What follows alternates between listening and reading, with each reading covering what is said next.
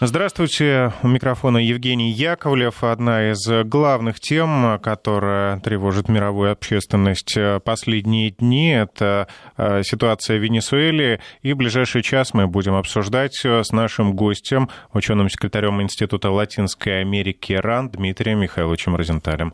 Дмитрий Михайлович, здравствуйте. Добрый вечер. А, ну, напомню, буквально час назад президент России Владимир Путин пообщался с э, Николасом Мадуро, легитимным президентом Венесуэлы, по телефону и выразил поддержку законным властям страны. А, Путин подчеркнул, что обострение внутриполитического кризиса в этой стране спровоцировано извне. И также Владимир Путин подчеркнул, что деструктивное внешнее вмешательство грубо попирает основополагающие нормы международного права. Так кто же заинтересован в кризисной ситуации в Венесуэле? Ответ очевиден. Но это очень непростой вопрос на самом деле. Я думаю, что никто в кризисной ситуации в Венесуэле по-настоящему не заинтересован. Другое дело, что происходит очень серьезный конфликт ветвей власти, который длится уже несколько лет, конфликт между исполнительной властью, которой руководит президент страны Николас Мадуро, и между оппозиционным парламентом. Обе ветви власти не признают друг друга. И на фоне этого существует действительно очень серьезное давление извне, давление со стороны Соединенных Штатов Америки, давление со стороны других стран Латинской Америки. Э, Венесуэла находится в очень серьезной масштабной изоляции. В этом смысле то, что происходит э, сегодня, это, наверное, процесс совершенно обычный для венесуэльской жизни.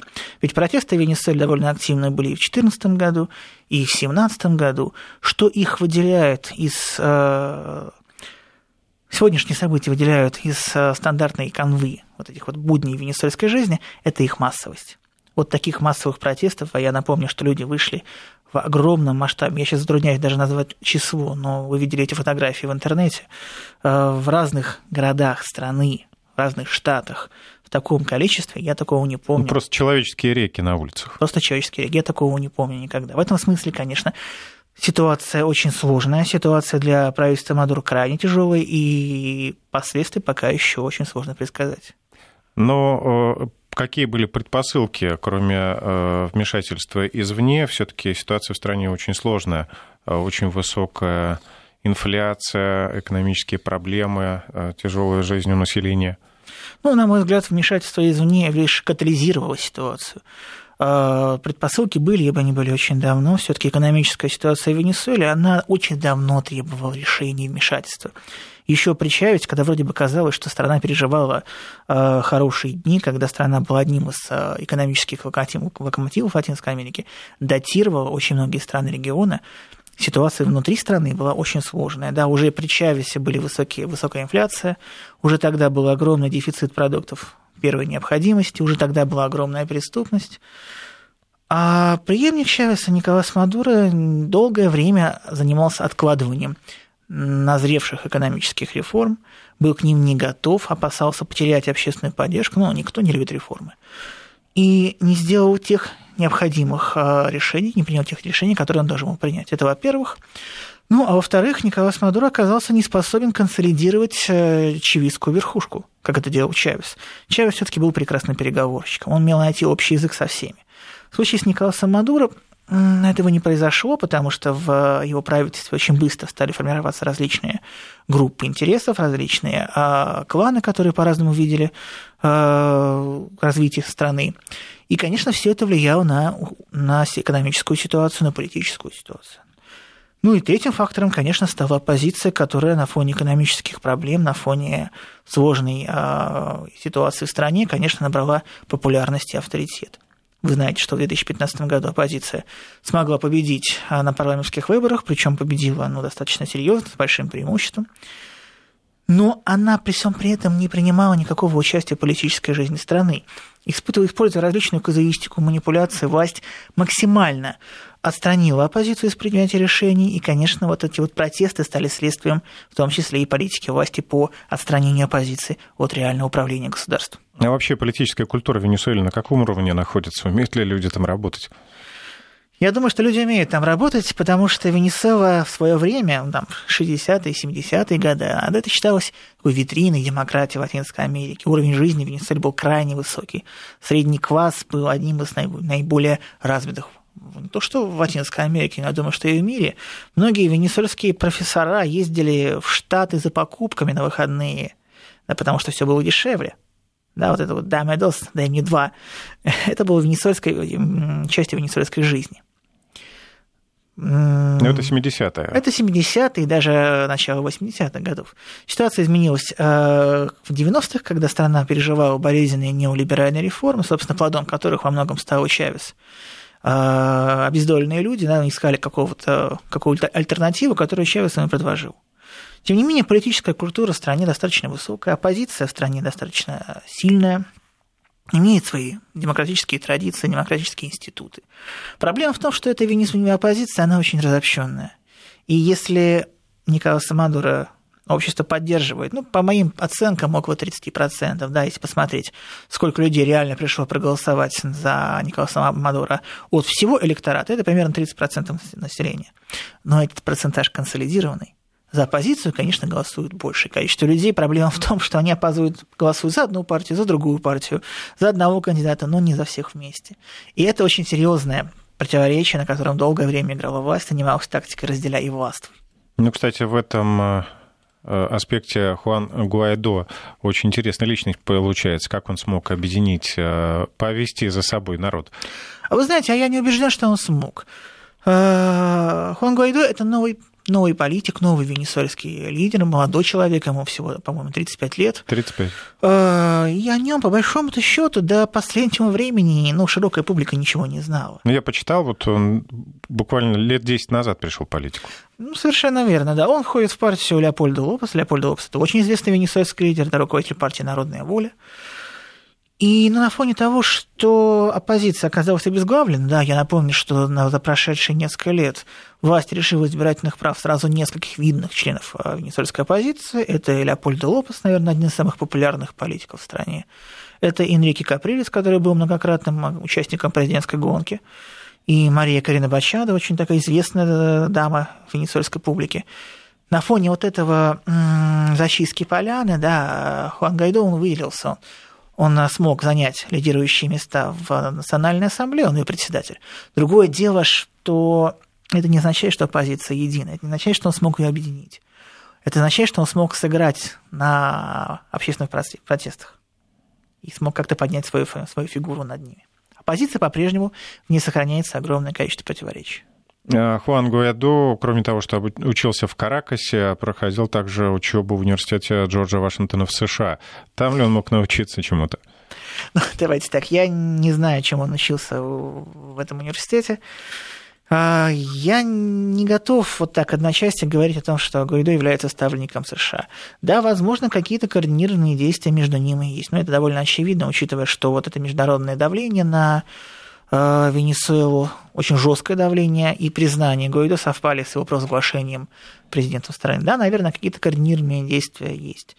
Но называть его агентом влияния США и называть его марионеткой Вашингтона без каких-то более достаточных для меня данных я бы, я бы не решился. Ну вот такой момент, он интересный. Э, советник президента США по нас безопасности Джон Болтон вот буквально недавно заявил, что э, вице-президент э, Майк Пенс буквально за сутки до того, как Вашингтон объявил о признании с Гуайдо временным президентом, провел телефонный разговор с этим молодым человеком и выразил ему поддержку. Кроме того, вот власти уже заявляют, что Вашингтон собирается добиться чтобы перенаправить финансирование у непризнанного правительства, ну, которое, точнее, он считает uh-huh. нелегитимным, да, вот этому новому признанному правительству. То есть он хочет перенаправить самолично финансовые потоки. Ну, а в этом нет ничего удивительного, да, учитывая, что о том, что Гайдо собирается провозгласить себя президентом, было известно заранее. Все знали, что это произойдет 23 числа на довольно крупном марше оппозиции. Поэтому американцы наверняка заранее провели переговоры, а финансовые потоки, ну то, что американцы помогают венесуэльской оппозиции теми или иными финансовыми возможностями, ну так это тоже, в общем-то, не секрет. Это какие-то средства замороженные посредством санкций или что это за деньги? Нет, это фонды по развитию а, фонды? демократии и так далее. Различные фонды, не вот, кстати говоря, об экономической ситуации в Венесуэле, давление санкционное, оно только же усугубляло всю, это, всю эту ситуацию? И да, и нет. А, нет, потому что экономическая ситуация в Венесуэле, она очень плоха, ну, наверное, годы с 11, 12, 13. И с каждым годом становилось все хуже. В 2015 году все было очень плохо, инфляция была уже трехзначная. В 2016 году в какой-то момент Венесуэльский центральный банк просто счел за благо ну, не публиковать эту, эти данные. Ну зачем? А, с этой точки зрения американцы практически не сыграли никакой роли на разрастании экономического кризиса. Да, были какие-то санкции при Обаме, санкции были на семерых там венесуэльских чиновников. Потом это число чиновников увеличилось, но они не затрагивали экономическое положение страны. В этом смысле винить американцев, как это делал а, Мадуро в так называемой экономической войне, ну, не совсем, на мой взгляд, справедливо. Почему да? Потому что с 2017 года, когда Трамп усилил давление на Венесуэлу, санкции начались экономические и очень-очень жесткие. Были введены санкции на сделки с венесуэльскими ценными бумагами. А, а что это означает на практике? Это означает на практике, что Венесуэла больше не может продавать каким-то американским компаниям, банкам свои активы и тратить излишки финансовых средств, полученных от них, на латание бюджетных дыр для страдающей финансовой ликвид... нехваткой ликвидности Венесуэлы, для страдающей от экономического кризиса, это очень серьезный удар. А, были введены санкции на покупку золота, что тоже очень важно. Сейчас на повестке дня стоит обсуждение вопроса о включении Венесуэлы в список стран-спонсоров терроризма. А это еще больше ухудшит положение Венесуэлы, потому что затруднит ее сделки с третьими странами. Последней сделкой, последней капли, которую могут предпринять э, Штаты, я долгое время считал, что это вряд ли произойдет. Это, например, ограничение на покупку венесуэльской нефти. Мне до сих пор кажется, что это ну, маловероятно, потому что одно дело вводить санкции против Венесуэлы, другое дело вводить санкции, которые еще и себе окажутся боком. Все-таки американцы по-прежнему зависят от венесуэльской нефти, не в той степени, в которой это было раньше, но в некоторой степени зависит. Но если Трамп настроен так серьезно, то теоретически возможно что-то подобное. Это же теоретически увеличит э, производство собственной нефти. Но чтобы это сделать, нужно перенаправить логистические поставки, нужно изменить э, рынок. Это все-таки деньги, это время, это серьезные энергетические усилия. Не Ты... думаю, что американцы к этому сейчас готовы. То есть и тут трудно подкопаться под Вашингтон. Ну вот получается так. Ну, давление есть. Давление очень жесткое, санкционное, и она для правительства Николая Мадуро крайне тяжело. Но кризис был раньше. Американцы его лишь усилили. А что касается отношений с ближайшими соседями, кто сейчас э, может оказать поддержку Венесуэле? Ну, если мы говорим про ближайших соседей, то, в общем-то, список стран крайне мал. Сейчас Венесуэла находится в очень серьезной международной изоляции, э, даже в Латинской Америке, да, но Венесуэлу однозначно поддерживают только Боливия и Куба. Собственно, все. А остальные страны либо занимают нейтральную позицию, либо же они достаточно жестко высказываются против позиции Венесуэлы. Но ни Боливия, ни Куба реально оказать серьезную поддержку Венесуэле, конечно, не могут. Но кубинцы могут помогать специалистами а, врачами, учителями, спортивными инструкторами, службой безопасности, которая на Кубе очень серьезно и развита. Боливия тоже может оказать какую-то незначительную финансовую помощь, но венесуэльскую экономику это не спасет. Интересна позиция Мексики. Все-таки там пришел новый президент Мануэль Лопес Обрадор, который достаточно яркую показывает идеологическую линию, он такой больше просоциалистический, умеренно левый, и он воздерживается от очень жесткой критики правительства Мадуро. Все остальные страны, такие, ну, более-менее крупные, они, конечно, довольно агрессивную политику в отношении Венесуэлы имеют. Это и Бразилия с новым президентом Жайром Болсонару, и Аргентина, и Перу, и Чили. Компания многих, электоральная кампания многих глав государств, она ведь строилась по какому принципу? Голосуйте за меня или будете жить, как в Венесуэле. Но и нужно этому принципу соответствовать, нужно продолжать оказывать давление. В этом смысле ничего хорошего от стран, от соседних стран в Венесуэле ждать не стоит. Кстати, я напомню про миграционный кризис очень серьезный, который в Венесуэле разразился, и уже около трех миллионов человек эту страну покинула, причем покинула на своих ногах, потому что денег на билеты у них не было. И сейчас э, венесуэльские мигранты становятся серьезным фактором напряженности в странах-соседях, таких как Колумбия, где уже миллион человек проживает венесуэльцев, Эквадор, Перу и так далее, Бразилия. В этом смысле ничего хорошего, опять-таки, никаких хороших эмоций страны-соседи от Венесуэлы не испытывают. Не все заинтересованы в стабильности все-таки. Я думаю, что все заинтересованы в стабильности, безусловно поддержку Николаса Мадуро помимо России высказываются Иран, Куба, Боливия, Никарагуа и, что интересно, Турция и Китай. Ну, в случае с Китаем все, на мой взгляд, достаточно прозрачно. Китай имеет огромные интересы. Экономические. В, экономические Венесуэле. Прежде всего, это, конечно, нефтяные поставки, которые достаточно большие. Да, то есть э, Китай планомерно увеличивал нефтяные поставки из э, Венесуэлы в Пекин. Если начинали они еще в 2005 году там, с 37-38 тысяч баррелей в сутки, да, то сейчас пропускная способность венесуэльской нефти, отправляющейся в Поднебесную, порядка 700 тысяч баррелей в сутки, что действительно очень много. Плюс Китай достаточно серьезно вложился в Венесуэлу, там есть разные оценки, но я думаю, что если я назову цифру около 70 миллиардов долларов, я не буду недалек от истины. Поэтому потерять Венесуэлу Китаю не очень приятно и не очень хочется.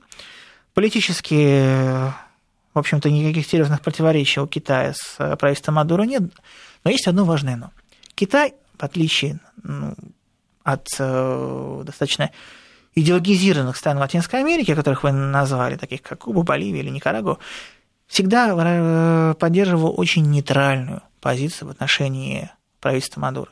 Он никогда особо не педалировал свою идеологическую близость с этим правительством. Когда в стране начался кризис, он никогда особо четко не занимал ту или иную сторону. Он сотрудничал с властью, конечно же, но поддерживал контакты и с оппозицией. Э, в этом смысле Китаю бояться ну, нечего. Да и любая власть, которая придет а, в Венесуэле, ну, предположим, что Николас Мадуро не удержится, придет любая другая власть, ну, с любой власти нужно будет торговать нефтью. Поэтому позиция Китая, на мой взгляд, достаточно прочная. А вот если мы поговорим про Турцию, Турция – это новый игрок на венесуэльском направлении, и действительно последний год э, правительство Эрдогана стало таким надежным союзником э, Венесуэлы, и турки активно помогали им на фоне международной изоляции. На мой взгляд, это попытка Турции, которая последние годы активно пытается играть на латиноамериканском направлении, используя вот эти трудности Венесуэлы, а, через Венесуэлу уже пробиться в регион, получить доступ к ее ресурсам и так далее, и так далее. Тут больше политические цели, на мой взгляд. Касаясь реакции других э, стран, вот ряд стран Евросоюза выступили в поддержку парламента Венесуэлы и э, надеются на проведение э, новых выборов для урегулирования кризиса. А зачем сейчас выборы, если они вот прошли буквально год назад, да, Они прошли в мае. Они Меньше прошли года. в мае 2018 года. Ну, во-первых, оппозиция эти выборы не признает.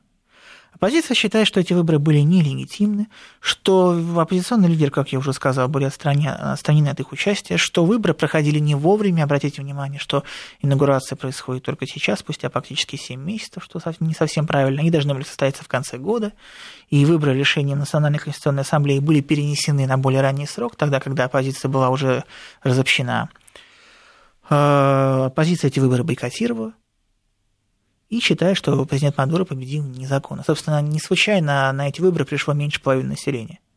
А обычно ну, в Венесуэле всегда очень большая явка, около 70%. Поэтому они считают, что эти выборы незаконные, и нужно, по идее, провести всеобщие. Но тут есть тоже ряд моментов. Во-первых, венесуэльская конституция, она не предполагает проведение всеобщих выборов. Нет там такого понятия. Досрочные всеобщие выборы. Как это сделать с правовой точки зрения, не совсем понятно. А потом для правительства Мадуро идти на подобные рода уступки, это, конечно же, достаточно рискованная вещь. Ведь эти же выборы планируется провести под независимым контролем наблюдателей, с другим составом Центрального избирательного совета, а он, как правило, лоялен власти. Поэтому тут как бы шансы на подобную процедуру очень-очень незначительны. Тем более я сегодня уже читал заявление, по-моему, российского посла, Венесу... посла Венесуэлы в России о том, что досрочных выборов не будет. По крайней мере, власть на, на них идти не будет, не готова. Ну, в общем, э, по такому принципу будет э, по замкнутому кругу все продолжаться. Ну, тут э, все... Ну, если назначать выборы, то есть, соответственно, уже понятно, кто... Ну, естественно. Может прийти к власти.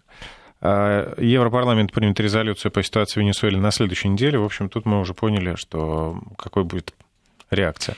Я думаю, да, конечно. Она будет достаточно однозначной. И Совбез ООН проведет э, экстренное заседание уже в эту субботу. Участие в нем, вероятно, примет госсекретарь США Майкл Помпео, как я понял. Тоже здесь все, в общем, предопределено.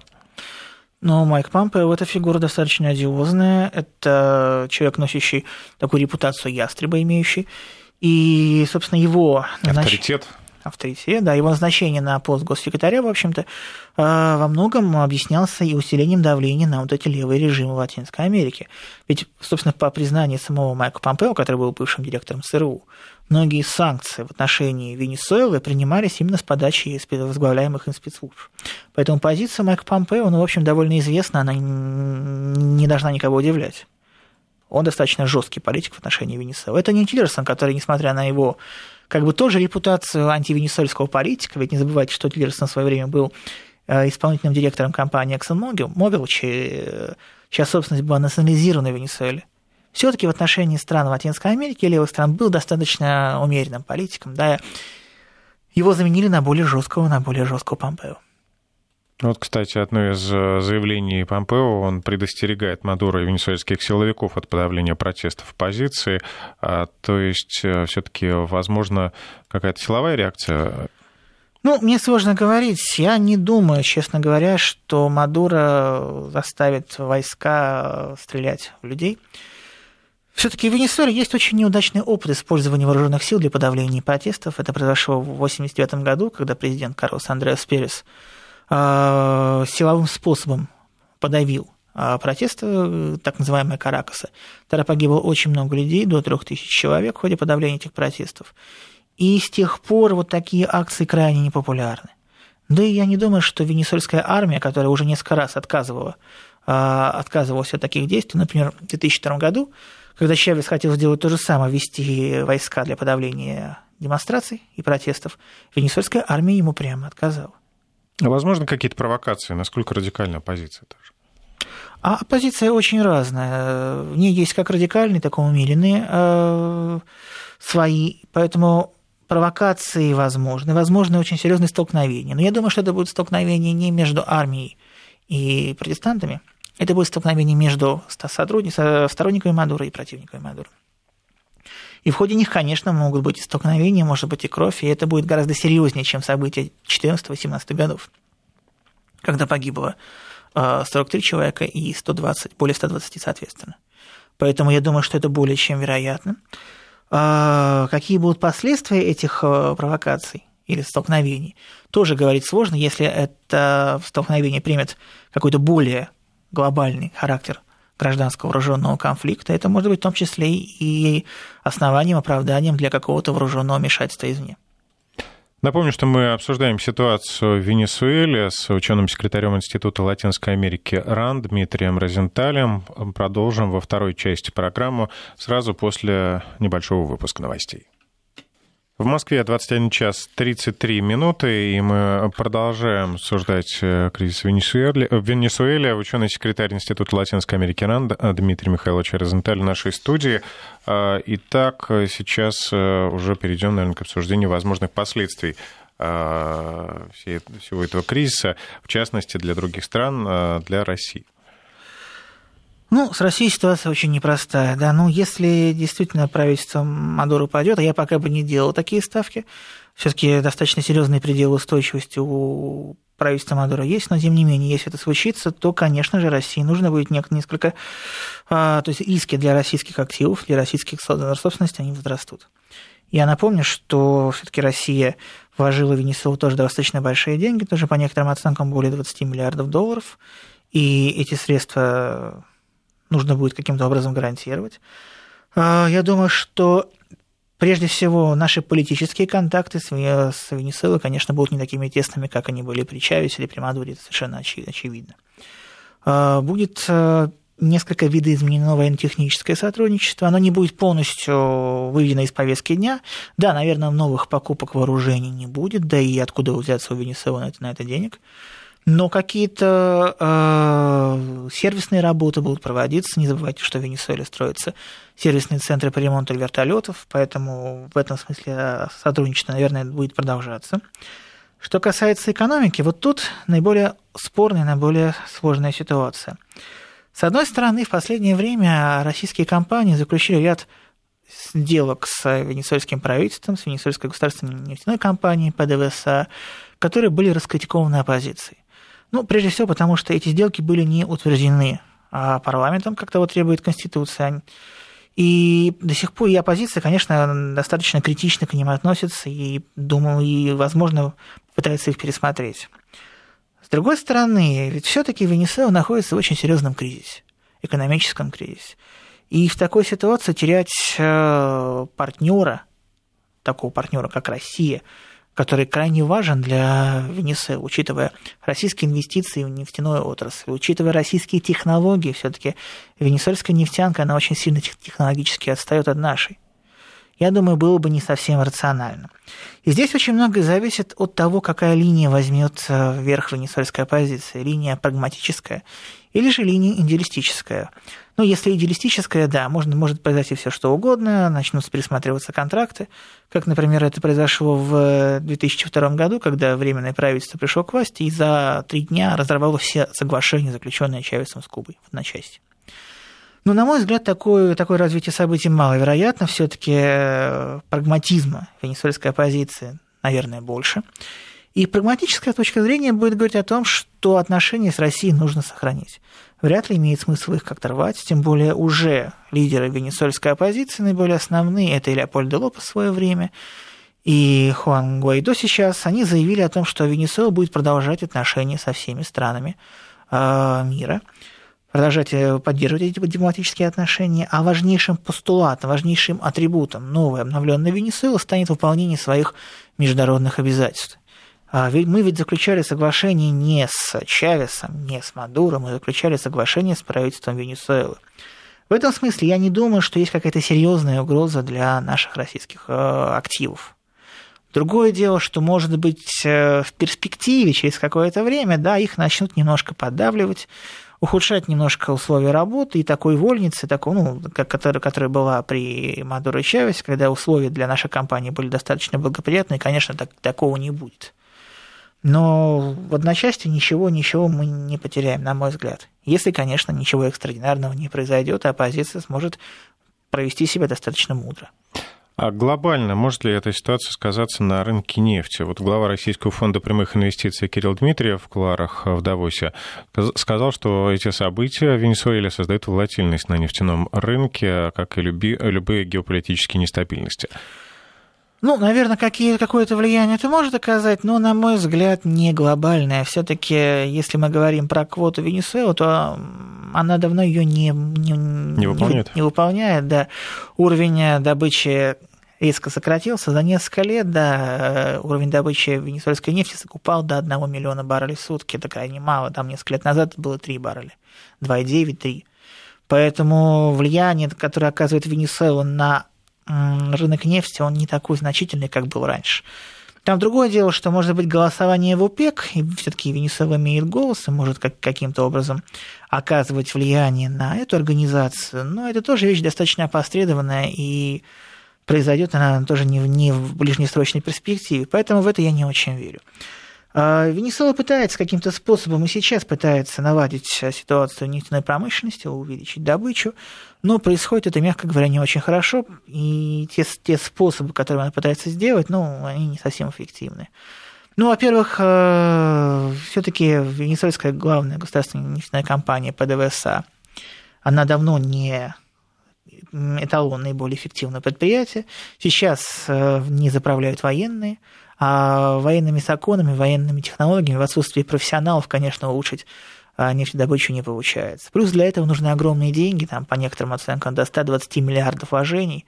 Взять их, как вы понимаете, тоже особо негде. Поэтому в ближайшей перспективе я не очень верю, что Венесуэла будет э, играть, играть, роль, играть на роль на нефтяном рынке, конечно.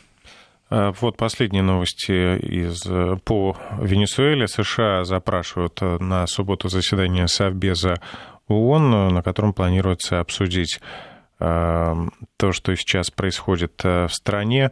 Напомню, что уже ряд стран выразил поддержку самопровозглашенному лидеру Венесуэлы, самопровозглашенному президенту, но, тем не менее, ряд стран пока еще а, поддерживают Мадуро, в том числе а, президент России Владимир Путин уже заявил, что это вмешательство извне, и нужно а, все-таки стабилизировать ситуацию. Какие еще возможны последствия для региона? Ну, те последствия, которые, возможно, они уже идут. Все-таки Венесуэла – это одно из звеньев так называемого левого поворота, который был в Латинской Америке на протяжении 2000-х годов. И президент Чавес сыграл огромную роль в формировании этого левого поворота.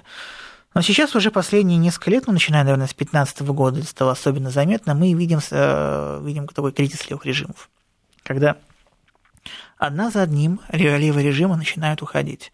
Это произошло в Аргентине в 2015 году, это произошло в Бразилии. А, очень непростая ситуация в Эквадоре, где преемник бывшего преемник э, Рафаэль Карея Ленин Морено полностью изменил свою политику и сейчас уже признал например, э, лидера венесуэльской оппозиции Хуана э, Гуайдо президентом страны. В этом смысле Венесуэла вписывается в общий региональный тренд кризиса левых режимов. Если вдруг левые уйдут, то принципиально ничего не изменится, ситуация будет такой, какая она идет дальше. Э, на сегодняшний день Венесуэла практически не играет серьезной роли в Латинской Америке. Да?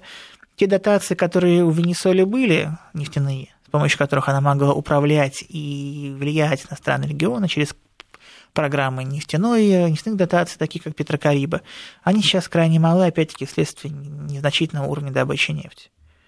Поэтому я не думаю, что произойдет какое-то серьезное влияние, но то, что Венесуэла уже повлияла на многие процессы, кризис Венесуэлы, это правда. Ну, например, и распался боливарианский, фактически не распался, но переживает очень серьезный кризис. Боливарианский альянс для народов нашей Америки, вот это объединение леворадикальных режимов, все-таки главным связующим механизмом этих, этого альянса была венесуэльская нефть. Опять-таки сейчас Венесуэла не в состоянии датировать своих союзников. Из-за кризиса в Венесуэле фактически распался УНАСУР, из него вышло шесть стран по политическим мотивам.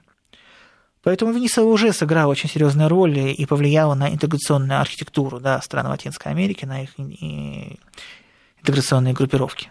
А я сейчас вспомнил, Матура, по-моему, объявлял год назад, что ли, по о создании криптовалюты, привязанной к венесуэльской нефти Петра. А что с ней происходит?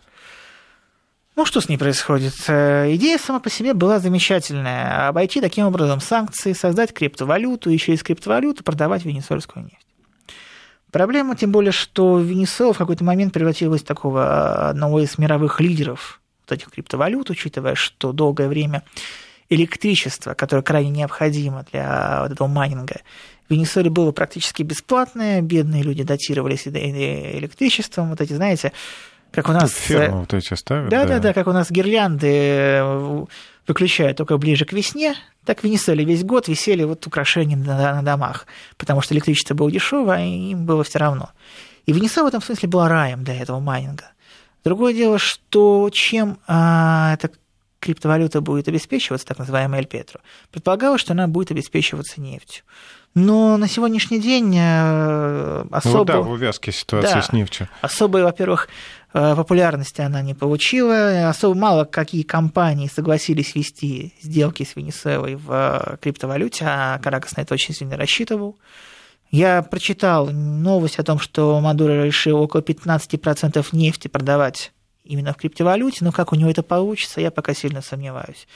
Да и так, та криптовалюта, которая была уже выпущена, ее, конечно, явно не хватает, чтобы творить все венесуэльские потребности. Поэтому пока это красиво, безусловно, красивая идея, она еще только развивается. Разовьется ли еще большой вопрос? Ну и общий тренд на падение спроса на криптовалюту, по-моему, Играет тоже... свою роль, безусловно. Но в данном случае ведь это была попытка в первую очередь обойти санкции. Обойти американские санкции, обойти проблемы с инфляцией.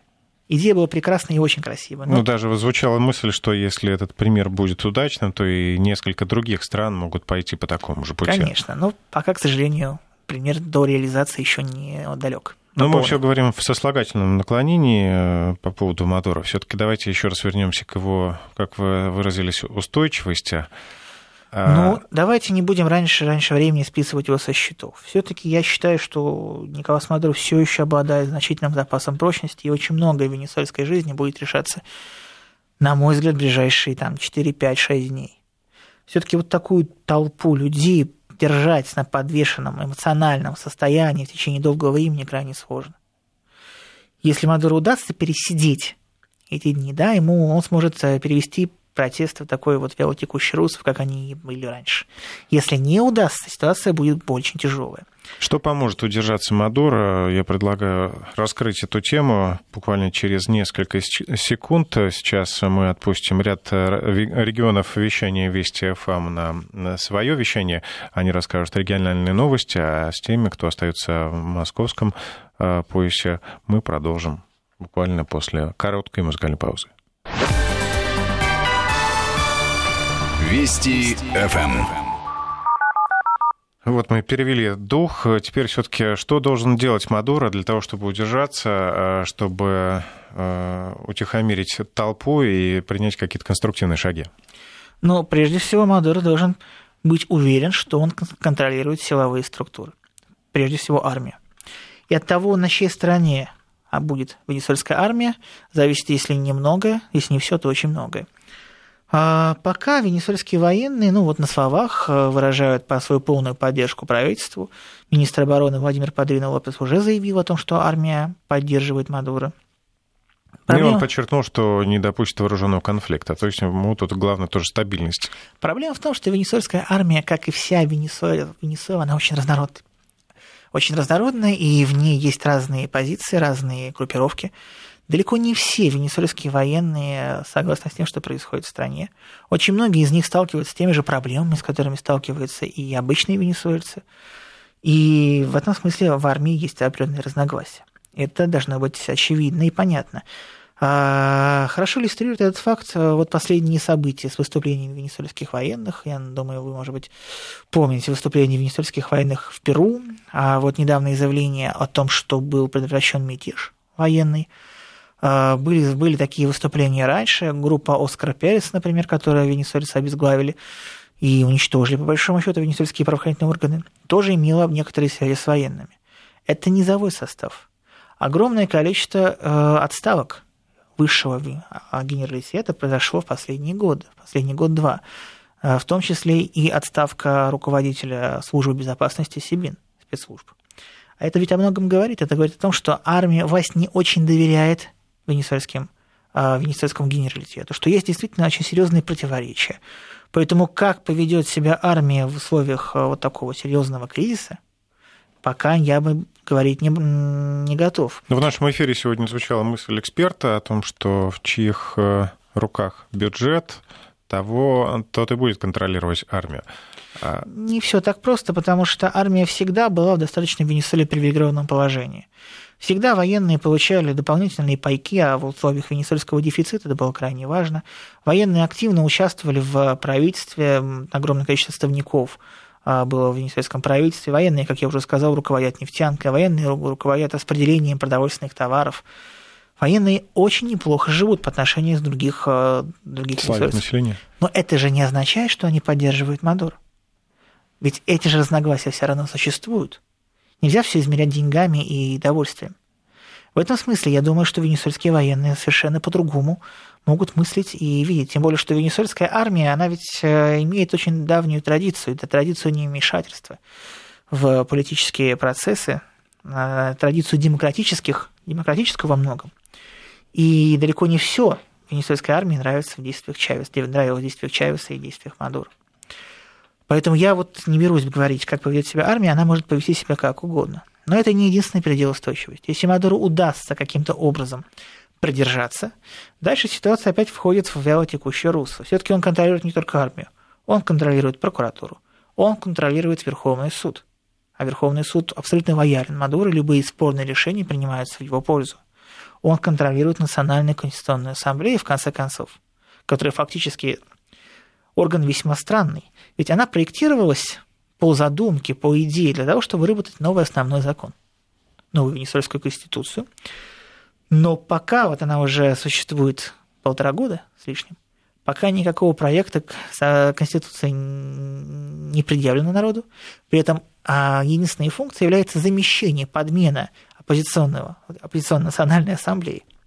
Поэтому это очень важный инструмент в руках Мадуро. То есть он пытается сделать все, чтобы показать свою легитимность, чтобы убрать э, оппозицию из процесса принятия решений. Ну и кроме того, Давайте не будем забывать, что все-таки Мадуро поддерживает достаточно большая часть венесуэльцев. Опять-таки, как я уже сказал, это процентов 30. Напомним, население страны около 30 около миллионов. Около 30 миллионов. То есть, ну, это примерно вот взрослое, если говорить про взрослое голосующее население, ну, вот примерно там 8-7 миллионов человек.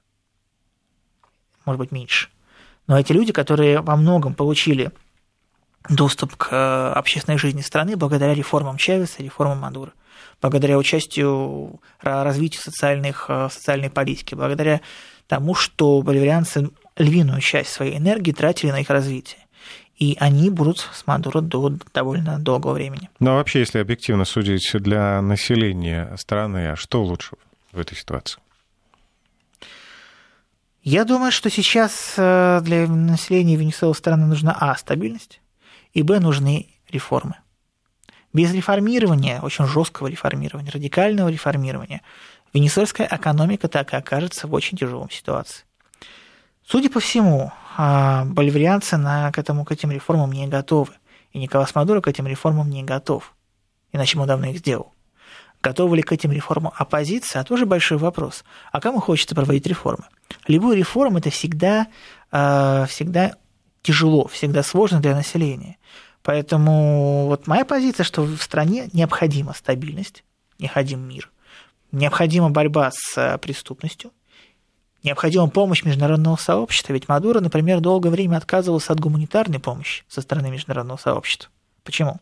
Потому что был вопрос, кто распределяет продукты, тот и контролирует э, общественное настроение. То есть не боясь показать слабость, что нам нужна гуманитарка? Я думаю, дело и в этом. Конечно, было неприятно показывать слабость, но и было опасно давать возможность международным организациям заниматься распределением продуктов. Пока Мадуро делает это сам, он держит руку на пульсе. Как только он дает это делать кому-то другому, политический ресурс уходит. Поэтому реформы, спокойствие и помощь международного сообщества. А помощь нужна очень большая, потому что по разным оценкам а, до 30 миллиардов ежегодного вливания в экономику Венесуэлы необходимо. Какие страны это способны? Я даже себе представить не могу. То есть это, видимо, международные кредиторы. Ну, международная поддержка, Прежде конечно. Всего, а да. Напомните еще раз, сколько Китай вкладывает в экономику? Ну, Венесуэлы? Вот, э, по некоторым данным было вложено за эти годы уже около 70 миллиардов долларов. Это ну, очень много. Там, конечно, деньги вкладываются в основном кредиты в обмен на нефть. Например, Китай кредитует Венесуэлу. Ну, собственно, не только с дает, этой страной это поступает. Ну да, естественно, дает там около там, 20-10 миллиардов, а Венесуэла возвращает эти деньги нефтью. Для Китая это крайне важно и необходимо в условиях необходимо, ну, потребности поднебесной в энергоресурсах. Будем следить э, за ситуацией. Еще раз напомните, какие прогнозы на ближайшие дни? Сколько дней мы будем ждать, пока разрешится как-то более-менее станет Я думаю, что картина? вот если ситуация будет идти такой, я бы следил за ближайшие 5-6 дней, вплоть до выходных, когда люди не пойдут на работу, а пойдут на демонстрацию. И когда демонстрация закончится, от этого будет зависеть и политическое будущее правительства Николаса Мадуро. В нашей студии э, был эксперт, э, э, ученый-секретарь Института Латинской Америки РАН Дмитрий Розенталь. Напомню, что уже в эту субботу, возможно, состоится заседание Совбеза ООН, который примет резолюцию, и также Европа, ЕС тоже может на следующей неделе принять какое-то решение, объявить о поддержке того или иного режима Николаса Мадура, ну или нового самообъявленного президента.